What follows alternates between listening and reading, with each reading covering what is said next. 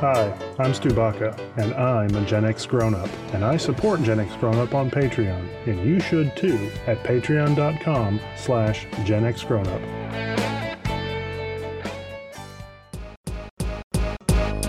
No life, no fun. Don't you know that you're a grown up? Gen X Grown Up is a YouTube channel, website, and audio podcast you're listening to right now. All made for and by people who love exploring media, games, tech, and toys of yesterday and today through the eyes of Gen Xers who refuse to grow up.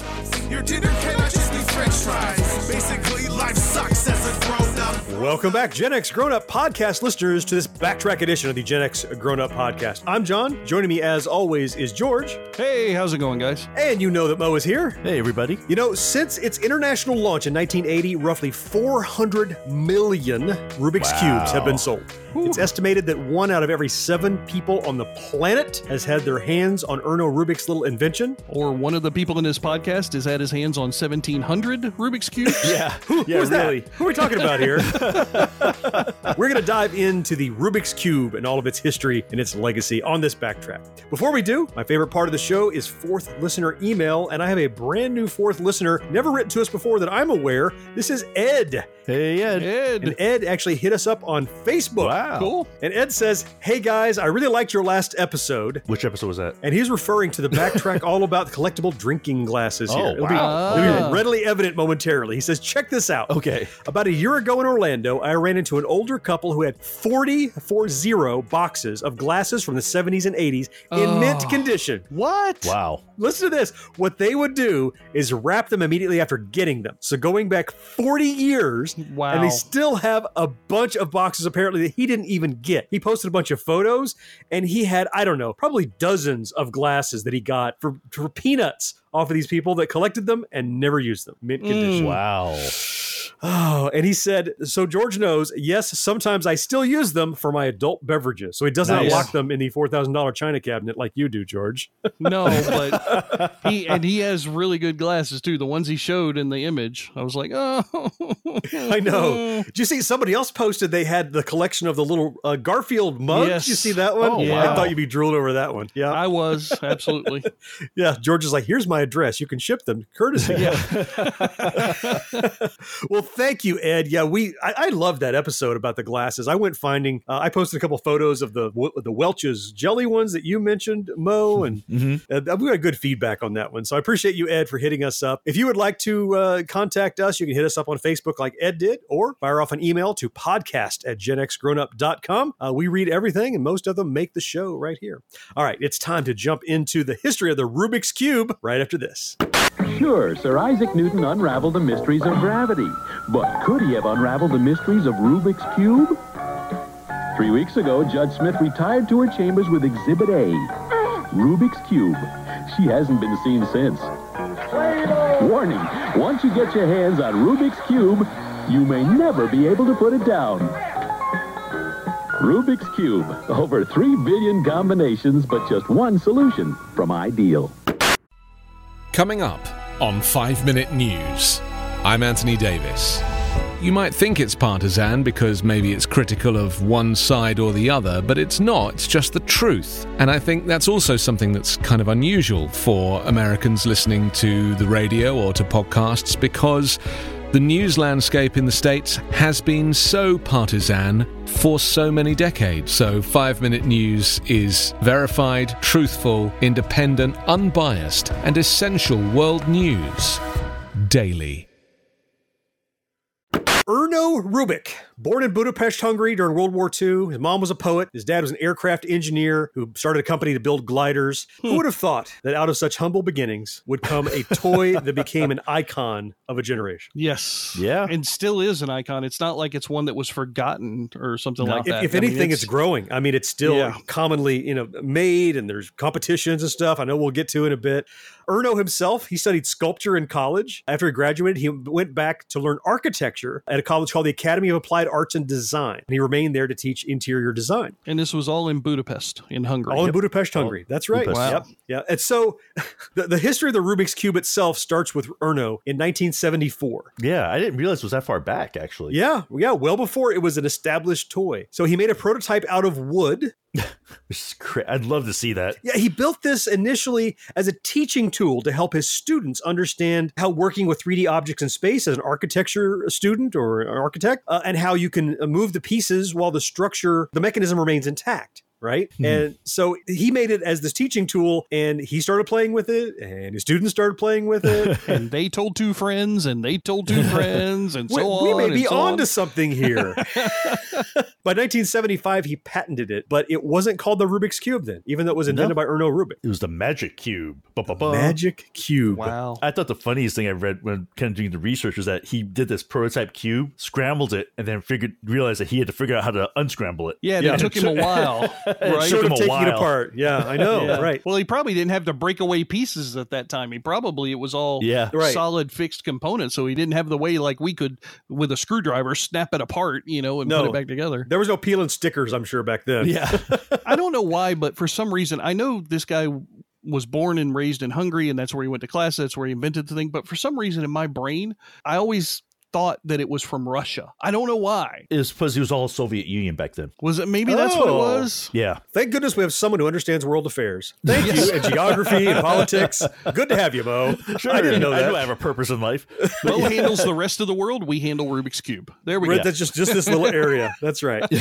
so test batches came out in 77. And then in 1979, he signed a distribution deal. Took a while to get through the, as you said, the Iron Curtain, the Soviet Iron Union. Curtain, yeah. Uh, and when we first saw it, 1980, Mm-hmm. Wow. And as soon as it launched in 1980, uh, it showed up at a international toy fair. And that same year, a guy named David Singmaster published his layer method of solving the cube that we still use today. Still used today. David Singmaster. Singmaster is the guy's name. That's perfect. Apparently. Isn't that a great name? That is awesome.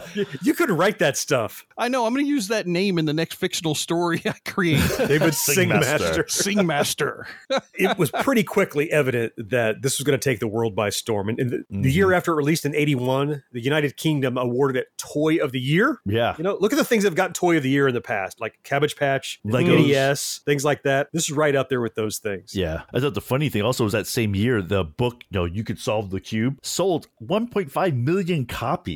I bought one. I did I'm too. surprised that's all it sold. Honestly, I'm, I'm surprised it didn't sell more because I remember even as a kid going through the grocery store lanes like in 85 or 86 probably, and they were in the little digest magazine racks, you know, Yeah. how to solve the Rubik's Cube. And there's Yeah, this I'm little sure that digest I got booklet, mine. yeah. At a, I was in a dime store. Yeah, like that. Just it- bec- because I had them. and We'll talk about our own experiences in a bit. But you know, you have the cube, and like Erno, you're like, I want one because everybody has them. Yeah. And you scramble it, and you're like, well, crap. Now what? Mm-hmm. Now I'm screwed. yeah, exactly. And so I went and got the book. I spent my own money to get that book. in 1982, the first championship for Rubik's Cube solving. I mean, this has been out for two years. Yeah. And it's already there's there's competitions around. I mean, there's no spirograph competitions. There's no View Master World Championship. There's none of that. the light bright challenge. Although we Yeah. do have the Lego Championship now. We do have that. Appropriately, that was held in Hungary, where Erno Rubik was uh, born and raised. I had 20 competitors, and an Mm. American Min Tai won with a time of 22.95 seconds, which seems like an eternity now. I still can't beat which that. sound which you still No, can't, but I still can't beat which it. sounds No. fast. yeah, but But you have to think too. I mean, we'll talk about some of the records that there there are now in the competitions, but that was before speed cubes. That was Yeah. when these were very kind of grindy, rudimentary. A lot of the speed these days comes from like muscle memory and how fast you can spin them. But even a year after it came out, people putting out competitions. Man, And two, back in that championship, they were still using the method that relative non-experts like us use, which Yeah. is you do that layer method that we just talked about from the book. right? And it, it wasn't until 97, almost 20 years later, Jessica Friedrich publishes the CFOP or CFOP method that speed cubers use today. Mhm. It's very, very different. I, we did a video about the top five Rubik's Cubes of Gen X. And Sure. in that video, I explained the layer method because we meet people at conventions and they will say, I can solve two sides, but then I'm stuck. And I'm like, no, no, no, you're already, you're already messing up. Right. You don't solve by sides, you solve by layers. You have the top cross and Right. the edges and the things we all know. But this CFOP or CFOP method, it stands for cross, F2L, OLL, and PLL. And all of that is to say that what you're doing is you solve two layers and you orient the bottom layer and then you permute the last layer. It's in a totally different way. It's it's a whole cube solution. So rather than this look at it, do something, look at it, do something, it's a very methodical, you tear through the cube all at once instead of Well, layer it's not by very layer. methodical if they do it in under 10 seconds. There's no methodical part of that. You're- I guess you're right. It's a system that they have just burned into their brains. Yeah. You- You see them do it. They look at the cube, they observe it, and they don't have to look. They just do the CFO. Yeah, they know how to do it from that point. Yeah. But I think it's interesting that it took 17 years for someone to realize a completely different approach Mm-hmm. in solving that cube. It took me longer. to have any approach whatsoever. Yes. Yeah, George has the record for the longest time to solve the cube. I probably do. You know, 30 years. You know?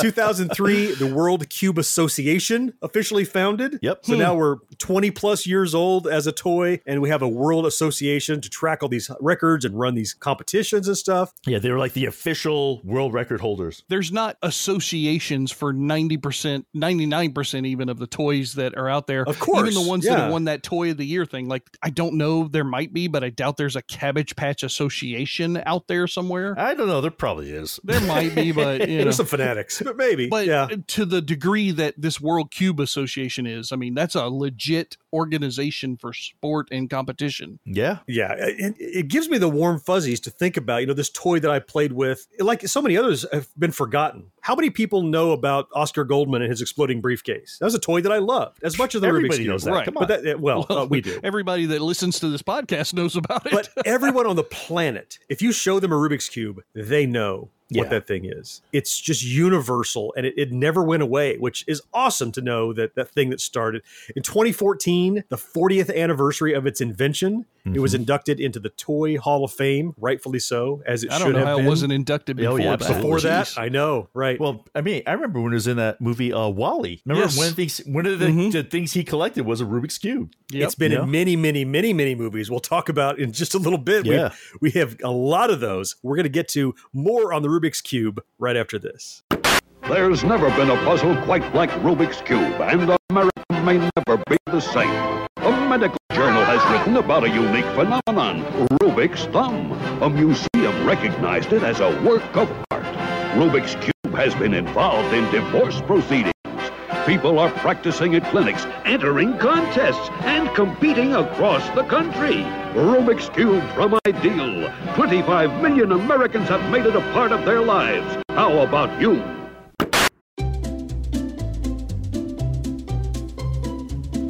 Hello, and welcome to Novel Conversations, a podcast about the world's greatest stories. I'm your host, Frank Lavallo, and for each episode of Novel Conversations, I talk to two readers about one book, and together we summarize the story for you. We introduce you to the characters, we tell you what happens to them, and we read from the book along the way. So if you love hearing a good story, you're in the right place. Our ninth season is coming this fall. Tune in to hear from some of the all time great authors Charles Dickens, Jules Verne, F. Scott Fitzgerald, and more. Subscribe to Novel Conversations wherever you listen to podcasts.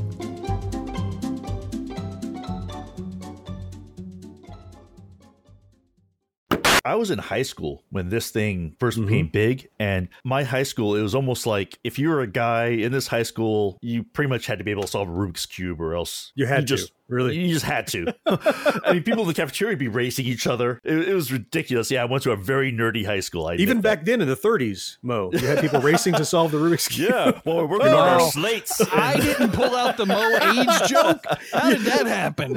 You I could see the know? gears turning. You were thinking. You were Yeah, wanting to. just just beats it a punch. The thing is, it's just looking at like I mean, the Rubik's cube. You look at it, it seems very simple. right. Yeah. it's like it's three right. things. You just rotate three things. Like how many different combinations could there possibly be? I love this. Yeah. So John, what's that number? 43 quintillion different That's combinations. a lot of freaking numbers. That's a 43 followed by six decimal points. That's what that is. That's how many different ways you can orient that thing. And I think that's I mean, the, the complexity yet simplicity of it is so amazing. And it, it's deceptively simple, as you said, but it's also outrageously involved and complicated because you're n- you're working in all three dimensions. It's not a slide puzzle. It's Right. if I if I move this face, oh no, I've wrecked that face, and that's the problem that people run into. And I love that anytime you see references to the '80s, the Rubik's cube is it's one of those icons. Oh, yeah. right. There's boom boxes and Pac Man and Max Headroom and, and cassettes and VHS tapes and and the Rubik's cube. It's always there because it's it's like a totem. It's one of those things that is is immediately identified. But unlike those other things, it's still around. It is still around. Yeah. Well, yeah, it's still big. It's still Yeah. huge. I- in so many things. I mean, you mentioned a second ago, Mo, that in Wall-E, right? He collected a Rubik's Cube and didn't, was confused It's right by there it, next right? to the spork, right? and it's a, yeah, right, it was. It's a prop in things like you've seen it in you know the Big Bang Theory and South Park and Tron and Lucifer and Rick and Morty. Every modern show is in, but there've been a lot of major motion pictures where the Rubik's cube is actually prominently a plot device. Oh, yeah. It's ubiquitous because everyone knows what it is. Yeah, uh, John. So for movies that it's been highlighted in, the one that always sticks out in my mind because it's a movie that I've watched one time and can never watch again because of how sad it made me Is it as so a sad? father. Yeah. Yeah, Okay. 2006, The Pursuit of Happiness, Will Smith character. Oh, right. Yeah. He explains how it works in a taxi in that one scene. And that's the happiest scene in the film for me. Everything else is so Right. Oh, damn depressing in that movie that's that I right. can never go back and watch it again. He had to solve it by the time the guy got there. Right, right. The guy said it was Right. impossible. It, it would give him a free cab ride. Right. And ultimately, he calls a meeting with him, and it's because Will Smith's character was saying, No, nothing is impossible. Even this can Right. be solved. Right. And it's that kind of like the perseverance that got him his foot in the door. Yeah. Yeah, I remember the uh, the funniest reference I saw to. I think was that Into the Spideyverse, where um the Spider Man Noir was because he only sees in black and white. Oh, right. He was Right. confused by He He was didn't understand fascinated. it. He's fascinated. He's like, I don't understand this, but I will. Yeah. Didn't he take it back with him Yeah, to he the did. to the noir universe, and everybody was impressed with it, right?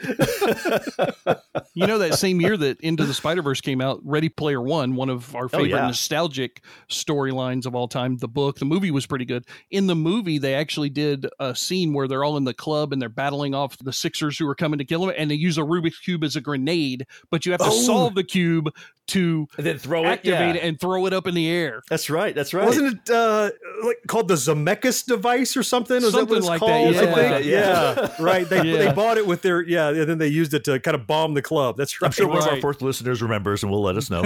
yeah. yeah, just last year, I don't know if you saw the thing about Edward Snowden. Oh, yeah. and he was smuggling. Apparently, I don't know if this is true to what happened, but in the film, he had a little one of those tiny little micro SD cards with sensitive data on it, and he Right. popped the cap off the middle of a Rubik's cube and put it in there. Smart. And in fact, there's a scene where he's going through airport security, and he tosses the Rubik's cube to the guy working security, so it doesn't go through the X-ray machine. Oh, He tosses it to him, and the guy goes, "Oh, Rubik's cube, great!" And he hands it back to him on the other side, and so it never gets scanned. Genius, but yeah, that just goes to show how it, it- it's like you would use a, a truck or a box or a trumpet or whatever. Yeah. Everyone knows what you don't explain. Let me explain, audience. Here's a cube. It's a puzzle. It's everyone has touched. Everyone one. knows exactly what it is. And that has made it just such a tool that you can use in anything. If you're in Stranger Things or you're you're trying to do a show that's about the 80s, you know that on some kid's bookshelf there's a damn Rubik's cube, guaranteed. Yeah, absolutely. You know what the Rubik's Cube is? It is the Michael Jackson, Michael Jordan, and Muhammad Ali all wrapped in one of the toy world. Of the toy Everybody across the world knows the Rubik's Cube just like they know all those iconic figures. Bob and Jane are a wonderful couple. They do everything together, but it wasn't always that way. Bob had an obsession with Rubik's Cube, and Jane hardly saw him. Then Jane got Rubik's Game. It's the original Rubik's Cube plus a new twist, a challenging two-player strategy game. Rubik's Game, it's as simple as connecting three in a row, but really challenging because the six-sided board is always changing. Rubik's Game, it's a puzzle, it's a game, and it's from Ideal.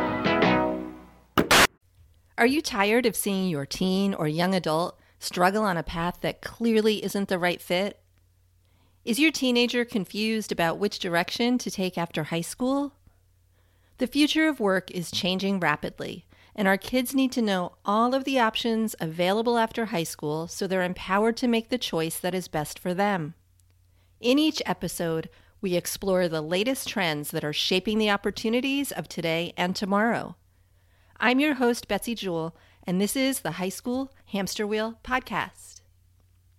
John, you are by far a uh, what's the right word for it, George? You say connoisseur, Obsessive compulsive. obsessive disorder? compulsive. Yeah. That's not what I was going uh, for. A little okay. manic, uh, a little OCD. I'm not sure right the right word is. All I know is that you have a lot of these freaking cubes. With a little jerk thrown in, you know? yeah, yeah. Thanks. Thanks, buddy. I say that with love. Oh yeah. Of course. I know. I don't. Not at all. I mean, John, you actually collect all the variations and stuff on these things too. I, I do. And I would say I can solve 80% of them or so. Yeah. There's some that I haven't invested the time. But what I find interesting is because the Rubik's Cube is what we call in the cubing world a three by three. And by the way, I don't position myself as a Rubik's Cube expert. I just have known about them for all my life and love them, right? That makes him an expert. So the regular cru- cube is a three by three, is what we call it, which is kind of odd to say, but it, it's three by three by three technically, Actually, but that's yeah. cumbersome to say. So if it's uniform all the way around, the nicknames we call them are what all the dimensions are three by three, two by two. So there's a three by three, which is the normal one. And then we have a two by two, which is a smaller version of that, which is has fewer slices, obviously. Mm-hmm, It's or pieces. And then it goes up. You have four by fours. Then it and- gets stupid, actually. well, they came out with something called like the Professor Cube. That was the four by four, I think. That was the first expansion they did. the fact that it had an even number made it different. That makes it really interesting. Yeah. So Yeah. the even numbers don't have a center, right? Because everything else is an XYZ axis, the regular Rubik's Cube. And so everything moves around that. You look and see what the middle is. And if it's green, then green's going to be on that side. With the even sides, you've got to figure out what the middles are and build them out of four other pieces, which is really always a challenge. But I actually, I welcome that. But those go up to six by six, eight by eight. The largest I have is a nine by nine, but it was made larger. Yeah, that's just it gets stupid after that. I'm sorry. Once you get past three by three, it's just It got ridiculous. stupid well before that. It's pretty stupid around Yeah. seven by seven, believe me. so, but beyond just making them bigger, they actually there are way more things that are out there. the shapes, right? Yeah. The shapes, right? One that's very popular that uh, came out shortly after and is actually much easier than the Rubik's cube to solve is the the pyramids shaped one called pyramids. Yeah. Oh yeah, that came out way back when too, right? That's been around for a long time. It, had, it came out mid 80s. It was a Yeah. few years after the Rubik's Cube got popular. I mean, you can imagine. So, we just talked about how quickly the Rubik's Cube caught on. How long do you think it took other toy manufacturers to start making twisty toys? Oh. No time at all. Right. No, as soon as somebody sees that there's money to be made, they're going Oh, to yeah. start knocking it off as quickly as possible. They have to change it a little bit to avoid patent infringement. We talked about he got his patent Mm-hmm. legally distinct from yet similar Right, to exactly.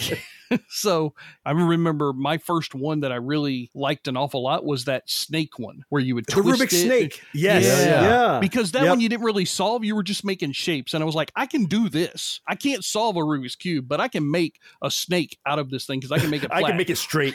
I can make the letter L out of this one because I can I made twist a one capital side. I. There you go. so it's a question: Was the pyramids was that a Rubik thing or was that another company? no, the Pyraminx was actually designed by a guy named Uwe Meffert. Uwe Meffert. So a slightly more obscure name than Erno Rubik. Right. Someone else for George to confuse with Russians. Just another guy with a weird name. when I did a video about the Pyraminx for the YouTube channel, I talked about Uwe Meffert, and he actually invented the Pyraminx in 1970, but did nothing with it until 81 when the Rubik's Cube started blowing up. And he Wow. credits Erno Rubik with saying the Pyraminx would never have gone into production if not for the Rubik's Cube. He just Okay. thought it was a, a curiosity, right? Oh, okay. Yeah. But the Rubik's snake actually was invented by Erno Rubik. That's why it got its name. I guess you just had to have one of those names in order to be an inventor of these puzzle cubes, apparently. Is that the There was a requirement? You have pre-qualification. to- Well, it certainly helps. It makes it more kind of exotic, doesn't it? I love that the Rubik's snake you could you could make it into whatever you want. Erno Rubik said he considered it more of a toy than a puzzle. Yeah, which it is. It was. But yeah, there I was agree. a solution. There was that ball that it, Right. it it came in that you could get it back to, and even that I see people struggling with, and I'm like, Sure. it's so fun to be able to put it back in that ball. And people think you're doing a magic trick. Yeah. Ta-da! it's just memorization, but it's it's so much fun to do. There's a 12 sided one called a Mega Minx. oh yeah, I have one of those. Haven't solved it. That's one I've not mastered yet. Like picture a 12 sided die and then slice it in a bajillion pieces. I think it's got like f- I don't know, 50 moving parts to it. It's got a whole bunch of little pieces in yeah, it. it's ridiculous. Yep. And Uh, So the deeper you go into the different types of puzzle cubes, the more blurry the line gets because there's so many variations in this the Mm-hmm. cube world. But in general, there's a category called a scube, which is actually a Pyraminx model twisted, so it looks like it's cut on the diagonal. I'm sure you've seen one of those. Mm-hmm. Oh yeah, yeah, yeah. Okay. Yeah. Yeah, that's when you mess it up. It looks like a mess. Uh, no, the scube still stays like a, a- a square. It still Oh, yeah. stays- stays right. No, the mirrors are the ones you're thinking of. Yes, that is one. Yeah, of the mine. mirrors do that. So that's a deformed three by three, Right. right? And then we have the square one. That one is a shape shifting three by three. It, it is Huh? such a mess. You can end up with nine pieces of the top layer and six on the bottom. Jeez. It just it stops being a cube after a while, and so you can get it back in a cube shape, and it's still not solved because the colors are wrong. there are two things to do. That's when you just throw it at somebody. Right. Mo- Most people do that way before it goes back to cube shape.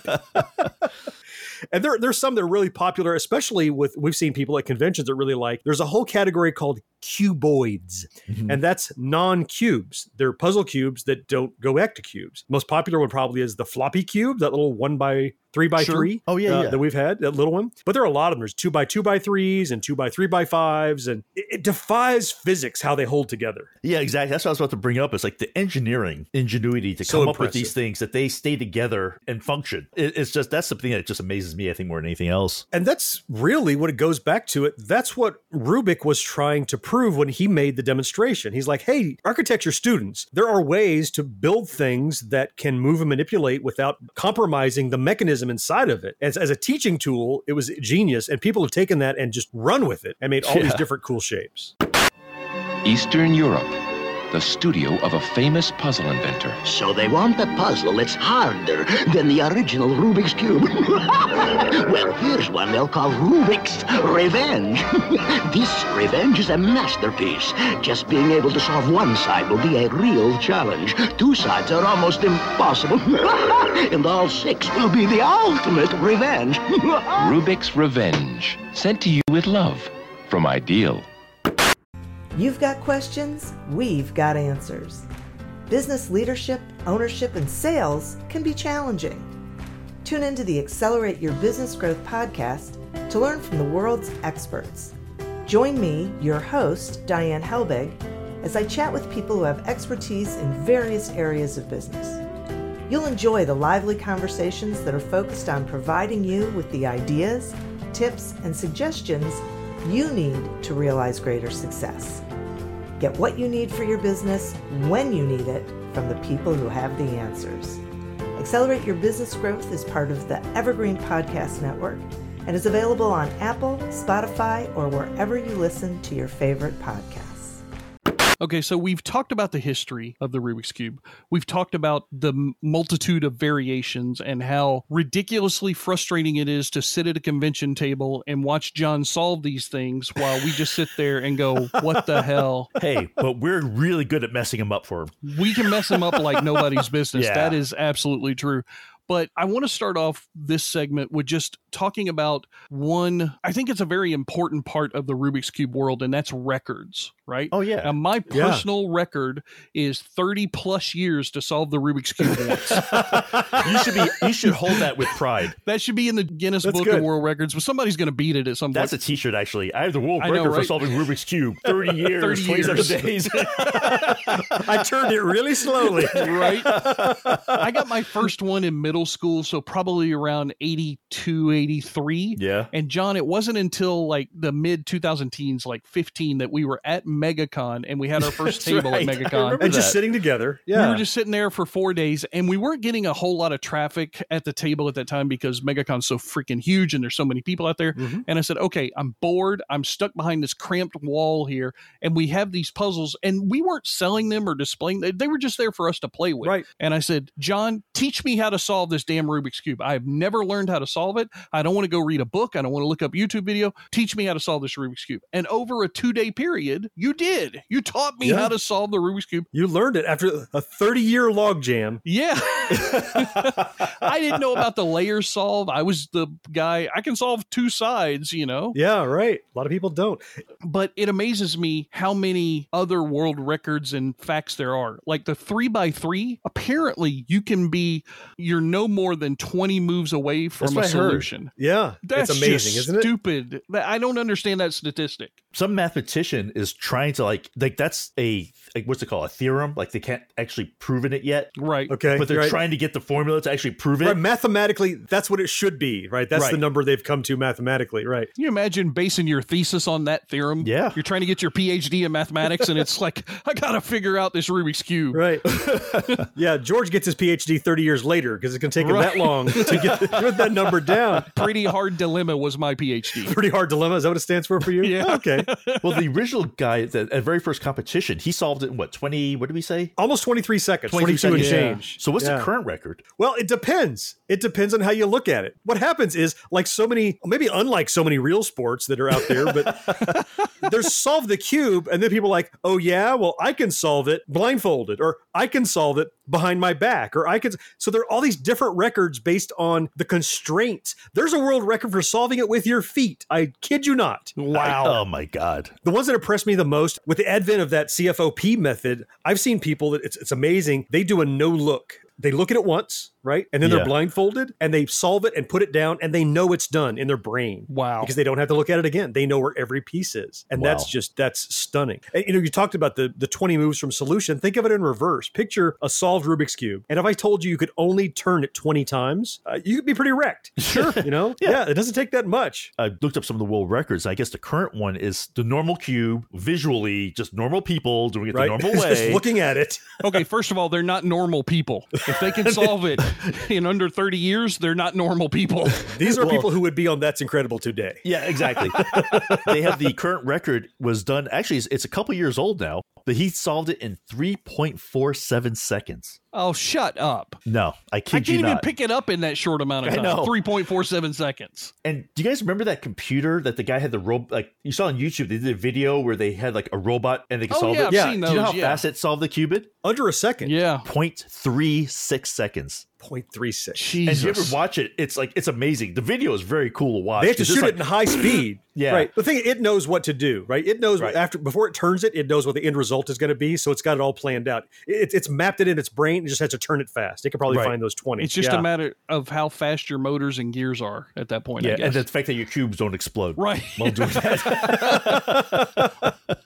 and, and of course they have records for all those other ones we talked about, whether they're pyraminx or two by twos Yeah. or six by six or whatever giant ones. They also have variations of records that aren't how fast can you do it. It's how few moves you can get it done in. Like Ah. how many turns did it take you? so what's the 3 by 3 fewest moves record right now? To the best of my knowledge, in 2019, a guy named Sebastian Tronto did it in 16 moves. God damn it, there's another name for my next story. Sebastian Tronto, really? Isn't that great? That's awesome. There's so many good names in the world of cubing. he did it in 16 moves. I've got to find a way to turn that into a science fiction story somehow. And I know we were saying the pyraminx is great and it's not as complicated. A human being solving a pyraminx is a 0.91 second record. A human being in under a Yeah. second? Under a second. yeah, under a second. Done. I mean, I remember. So you taught me how to solve the Rubik's cube. Yep. And then it was at SFGE E we were talking about last week where you taught me how to solve the pyramids. And that one, like you said, it was even easier. I learned that one Yeah. in Yeah. no time. That was super simple. It's kind of a brute force method, sort of. It kind of is. Just keep A doing little this bit. till he lined up. Yeah. it was more just because you had taught Mo how to solve it, and I walked over to the table and Mo's sitting there solving. it. Like, what the hell? How is Mo? Oh, know? Mo's not getting ahead of me. now I have to solve it. Have you ever looked at the way that speed cubers do this? It's really amazing. So to time this, it's not like, you know, they have a guy with a stopwatch or whatever thing. It's really amazing. There's what's called a cube mat. Oh yeah. touch sensitive pad. Yeah, you put your hands on these touch sensitive pads. When you remove your hands, the timer starts. Mm-hmm. And then when you're done, you drop the cube and put your hands back on the pads, and that stops the timer. And so it knows you didn't get an extra turn in because it takes two hands on both That sides of can't the be pad. possible physically then for the pyramids guy. You can't pick your hands up and put them back down in under a second like Well, check the Don't video. tell that to Dominic Gomi, who got the record. that. Damn it, there's another, Another name. great name. like I mentioned before, how, how geeky my high school was and stuff. And we actually had a couple people in my class who were like competitive Rubik's cube solvers. Like they went to Really? these things. Okay. And these guys, like talk about, they would take apart the cubes, loosen the screws, spray graphite in them. to make it faster. Oh, yeah. Yeah, well, I had mentioned earlier, it's all yeah, about you the could blow friction. on them and they would spin. I mean, these things were so. What? I mean, these things were like so loose. But the thing is that I, was, I still remember in the cafeteria, like these guys going at it and literally hearing "Patoosh!" and watching pieces fly everywhere because it came apart. because they came apart. If you could spin it by just by blowing on it like you're talking about, that might also pose a problem that you might over rotate a side or something Oh, like and- that. I if mean, you're- these things were like so lo- I mean, it was, but it was the way to get the fastest time. That's another possible record. How fast can you solve it without touching it? Just blow on it. Never underestimate the power of nerds with spare time. They will find a way Yeah. to optimize something. But yeah, but actually spraying graphite powder in these That's- things. Yeah, as a of course. lubricant. That's genius. Now they have a special lubricant that you can use on cubes called Cube Lube because it Oh, doesn't jeez. damage the plastic. Okay, and that's the end of the podcast, ladies and Yeah. gentlemen. How do you follow up on Cube Lube? That's pretty much. Yeah, We're done. Very briefly, I want to say that I said the Rubik's Cube was really important to me as a kid, and I was a very introverted kid when I was in You? middle school when this came out. You, Oh, John? God, yeah. No. Oh, yeah. No. definitely not the cool cliques, not the sports guys like George. And you know, the Rubik's cube actually helped to bring me out of my shell because unlike your high school, you were seeing the cube. Not everybody knew or cared how to solve this. They were fascinated by it. We had keychains. Everybody had them on their hip. Everybody had a toy they carried around to school All unsolved. but they were all yeah they were all tearing them apart to solve them and when word got out that i had figured out how they thought i figured it out i bought the book like 1.5 million other people did we talked about i learned how to do it i could solve it it took me you know it'd take me three or four minutes or something you know it's not it's when you know how to do it it never takes more than five minutes you just you're gonna do it and people would pass me their cube in the halls and then on the way back they would tell people oh, i gave it to john he's solving the rubik's cube like no he's not bullshit blah blah blah and then the hallway handed back to them and they're like wow they were amazed and that would, like that became my claim to fame in middle school and junior high for a while and it helped to make friends and get me out of my shell and so i owe a debt That's to cool. rubik's cube that's i think that's probably why That's i a good love them so story. much because it helped me to be me ultimately Yeah. yeah That's great. Too bad you can't do Rubik's Cube, Dad. I can. Okay, big shot. Let's see how good you are at Rubik's Race. It's Rubik's Race, where you race against your opponent to be the first to match the random color pattern in the scramble box. It's Rubik's Race. It's fast, crazy, speedy. It's Rubik's Race. It's swift, frantic, wild. It's Rubik's Race. Even a dad can win. Sorry, Dad. Sometimes. Rubik's Race from Ideal, the makers of Rubik's Cube. Hi, this is comedian and writer, and let's be honest, I do a lot of things. This is Dino Tripodis, the host of Whiskey Business, the podcast not so much about whiskey as it is one with whiskey. Yes, we drink and talk about whiskey, but we do so much more with so many interesting people. For example, we talk to comedians like Greg Warren. You know, I don't want to brag, but let's just say I can walk into a Red Lobster and get whatever. You know, I think the pause right there is probably more important than the word. Amazing athletes like boxing champion Buster Douglas. When a fighter's down and he's looking for his mouthpiece instead of trying to get up. That's when I knew it was over. Yeah, right? And yes, Bigfoot chasers. Do you believe in Bigfoot? And if so, does he really eat beef jerky? The Bigfoot thing is people have seen these, and, and I've seen a lot of compelling evidence about it. It's Whiskey Business with Dino Tripodis. Join us for what we call a good conversation with a good pour. You really can't ask for much more than that, can you, people? Check us out at whiskeybusinesspod.com, a proud member of the Evergreen Podcast Network.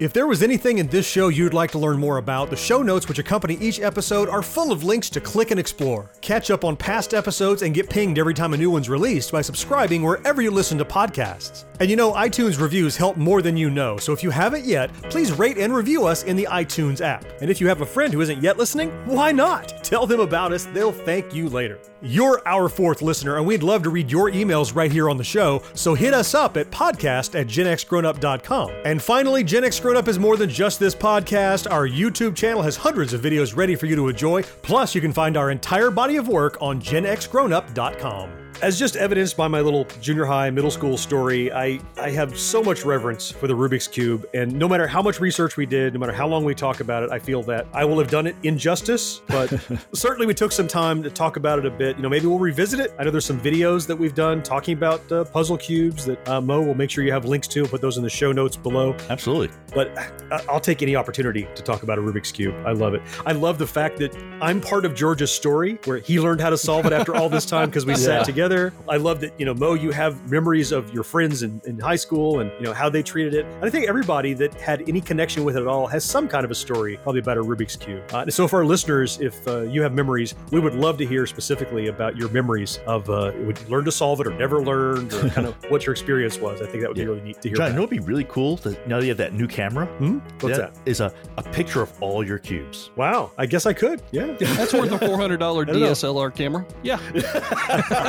I don't. I don't know if I can get a, an angle that wide, but we'll see what we can do. You may have to buy a wide angle lens I might now. have to. Yeah. There's another two hundred dollars. There we go. Honey,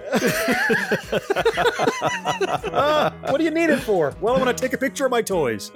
Yeah.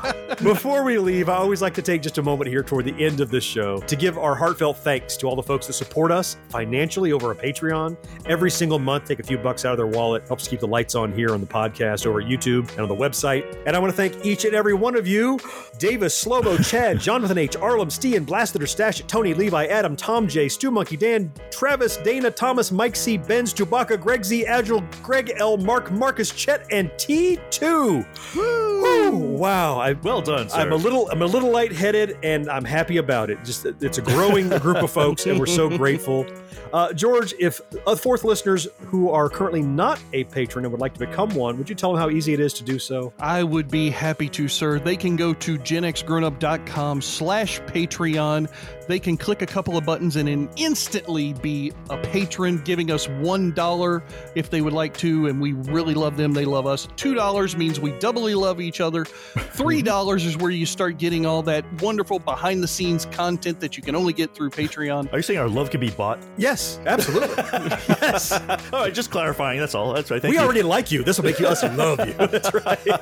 Well said, George. And depending on the level you pick, yeah, there's stuff to be had, swag to be got, and uh, at any level, we're grateful. We appreciate you. That's going to wind it up for this Rubik's Cube backtrack. We'll be back in two weeks, of course, with another backtrack, but next week with a regular edition of our show. Until then, I'm John. George, thank you so much for being here. Yes, sir. Mo, you know I appreciate you. Oh man, always fun. And fourth listeners, we appreciate you most of all, and we'll talk to you all next time. Bye bye. See you guys. Take care, everybody.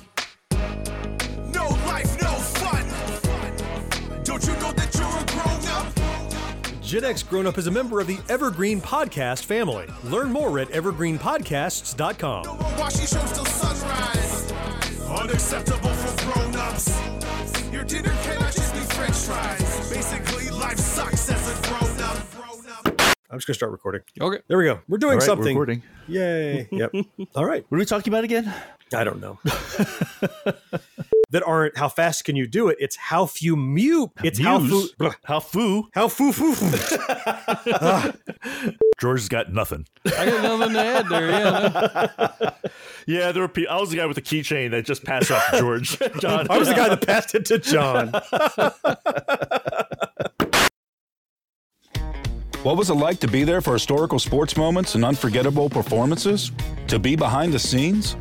On Pressbox Access, you'll hear from me, Todd Jones, and other sports writers about their experiences with the greatest athletes, coaches, and sports events of the past half century.